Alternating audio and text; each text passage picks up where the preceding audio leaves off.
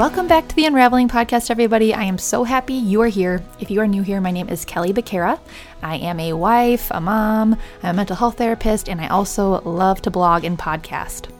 If you've been around for a while, then you know that we just finished up a Living an Abundant Life series on the podcast. And so go ahead and listen to that if you haven't yet. You might hopefully get something out of it. But today we are actually going to start a new series on Easter. It's actually kind of crazy to think that Easter is just around the corner, and um, I just think that Easter is kind of maybe the most important part about being a Christian. I mean, if you think about it, Easter is a celebration of Jesus' resurrection. It, it is what makes a Christian a Christian. Most people in the world believe that Jesus existed um, and that he was crucified. Christians believe that he, after he was crucified, he conquered death and was resurrected back to life for us. And so today, what God laid on my heart was this reminder that we have a God who perfectly and completely understands our suffering. In fact, I believe he understands our suffering better than we do.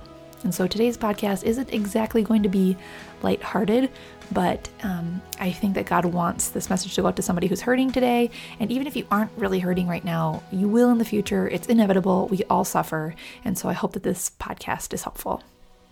Also, before we get started, if you like this podcast, it would mean the world to me if you just took a couple seconds to rate it. And if you want to leave a review, that would be awesome too. Thank you so much for listening. Let's get started.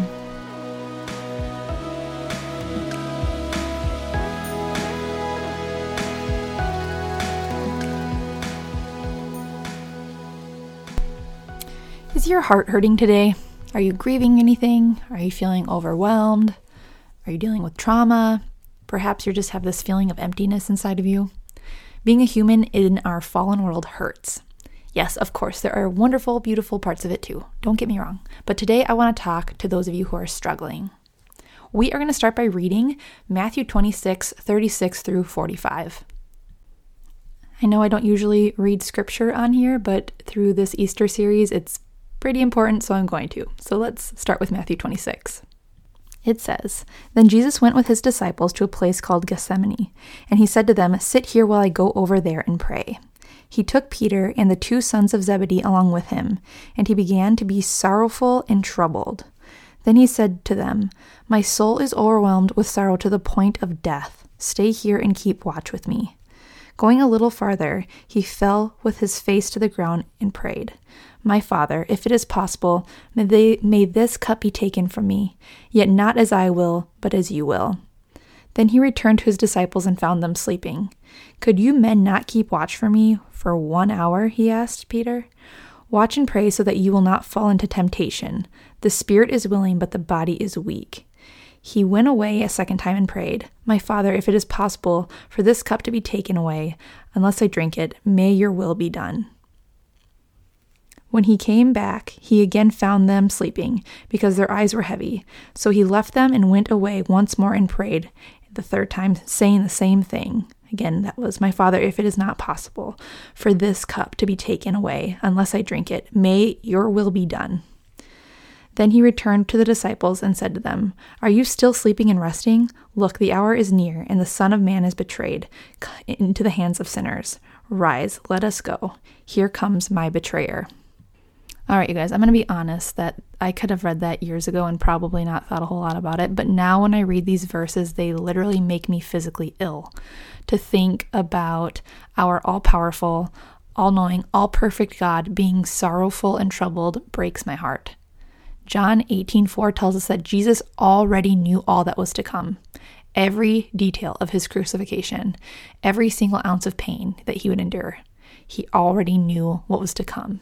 Of course he felt sorrowful. Of course he felt t- troubled. And what amazes me is that it's in these passages that we really see Jesus as man, as a human. He's in a human experiencing real human emotions. His soul is overwhelmed to the point of death. He is looking to his friends to be there to help keep watch, but they keep falling asleep, clearly not understanding the stress and trauma he's enduring. So it doesn't say this, but I happen to believe that he probably also felt pretty alone. Um, he even begs God that if it isn't, if there is any other way, if he could do anything else if if there was any other possible solution here to please do it. Yet he ends it with, Yet not as I will, but as you will. I have a hard time talking about all this because I don't even feel worthy or knowledgeable enough to actually try to discuss all that Jesus endured. Um, what we need to know, though, is that Jesus is not the only man who was crucified. A lot of people were crucified during this time period. Yes, it's like a horrendous death. Um, the mockery and torture he, he endured leading up to it is like hard to fathom. But what we need to really remember is that it wasn't just the physical pain. And this is where I have a hard time putting things into words because I don't want to get this wrong. But when Jesus was hanging there on the cross, the other pain he was experiencing was the separation from the Father and the pain of taking on all the sin in the world, past, present, future. Every single person's sin. We will never ever be able to understand or have any idea what that was like. It is it's completely unfathomable we won't ever experience that kind of pain either, not even a tiny portion of it. And here's why I'm sharing this. One, Easter is coming, and I think that we should remember what Jesus did for us and praise him because it's incredible and it's horrible and it's it was for us. And two, kind of the main point of this podcast today is that we can walk in our own hardships knowing full well that not only has Jesus felt what we felt, but he understands our pain way better than we might think. There is a reason God sent his only son into the world to be a human rather than just to be a supernatural God, you know, or something supernatural. Jesus knows exactly what it's like to be a human. That's why he came in human form. And although he did it way, way better than we ever could, he has been tempted and hurt like us. He knows what the worst of the worst emotions in this life feels like. And we can see this now. We can see that Jesus literally experienced trauma, horrible trauma. He knows what it's like to be hated. He knows what it's like to be mocked for your beliefs. He knows what it's like to be treated unfairly. He gets it. He anything that you're feeling, he gets your pain. And so we could just leave it at that. That could be the whole purpose of today's podcast that Jesus understands your pain. But there is a really important part to this. Jesus knew the pain he would endure. Again, we know that he already knew everything that was to happen. The human part of him wanted to avoid it if possible. But Jesus can also see the outcome. He could see the outcome. He knew why he had to do what he had to do. That's a power that we don't have as humans. We don't get to see how our pain could be turned into a purpose. We can't see how healing will happen. We can't see the future like he can. Right? So Jesus went to the cross knowing the outcome that he, that he was doing this because it was the will of his Father and that we would be saved because of it. But we can't see the future like that. And so that's where faith comes in. Trusting that Jesus knows exactly what will happen in our life just like he could see the outcome of his own life, he does know the outcome of our life as well. I believe God is a loving, good Father.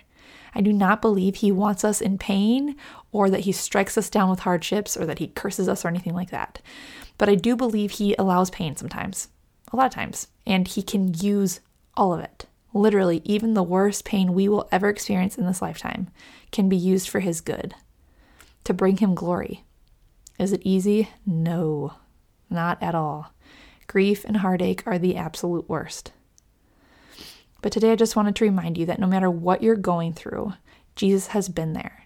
In fact, He is with you right now in it, just whispering to you His truth that He will never leave you, He will never forsake you, He will be with you until the very end. And so today I just want to leave you with this to remind you that no matter what you're going through, Jesus has been there, and also to tell you that your emotions aren't bad. Jesus felt them too.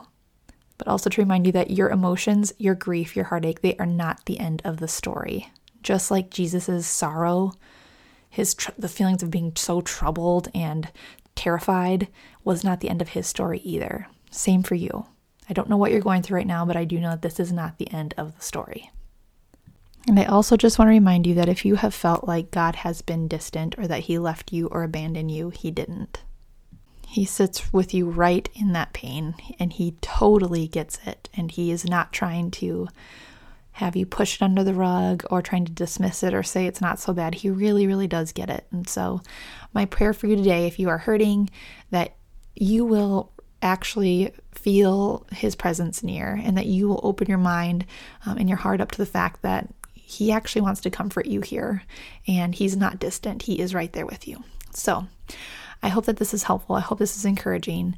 Um, again, these messages are going to be quick, but um, this is just something really great to be thinking about as we head into Easter, just what Jesus did for us and how human it was, how he is a fully human man who gets us.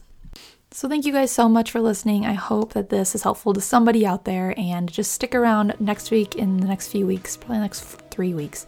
Um, I will have more just little podcasts on Easter and just just some ideas for us to be thinking about, praying about, um, and letting God just speak to us through this time.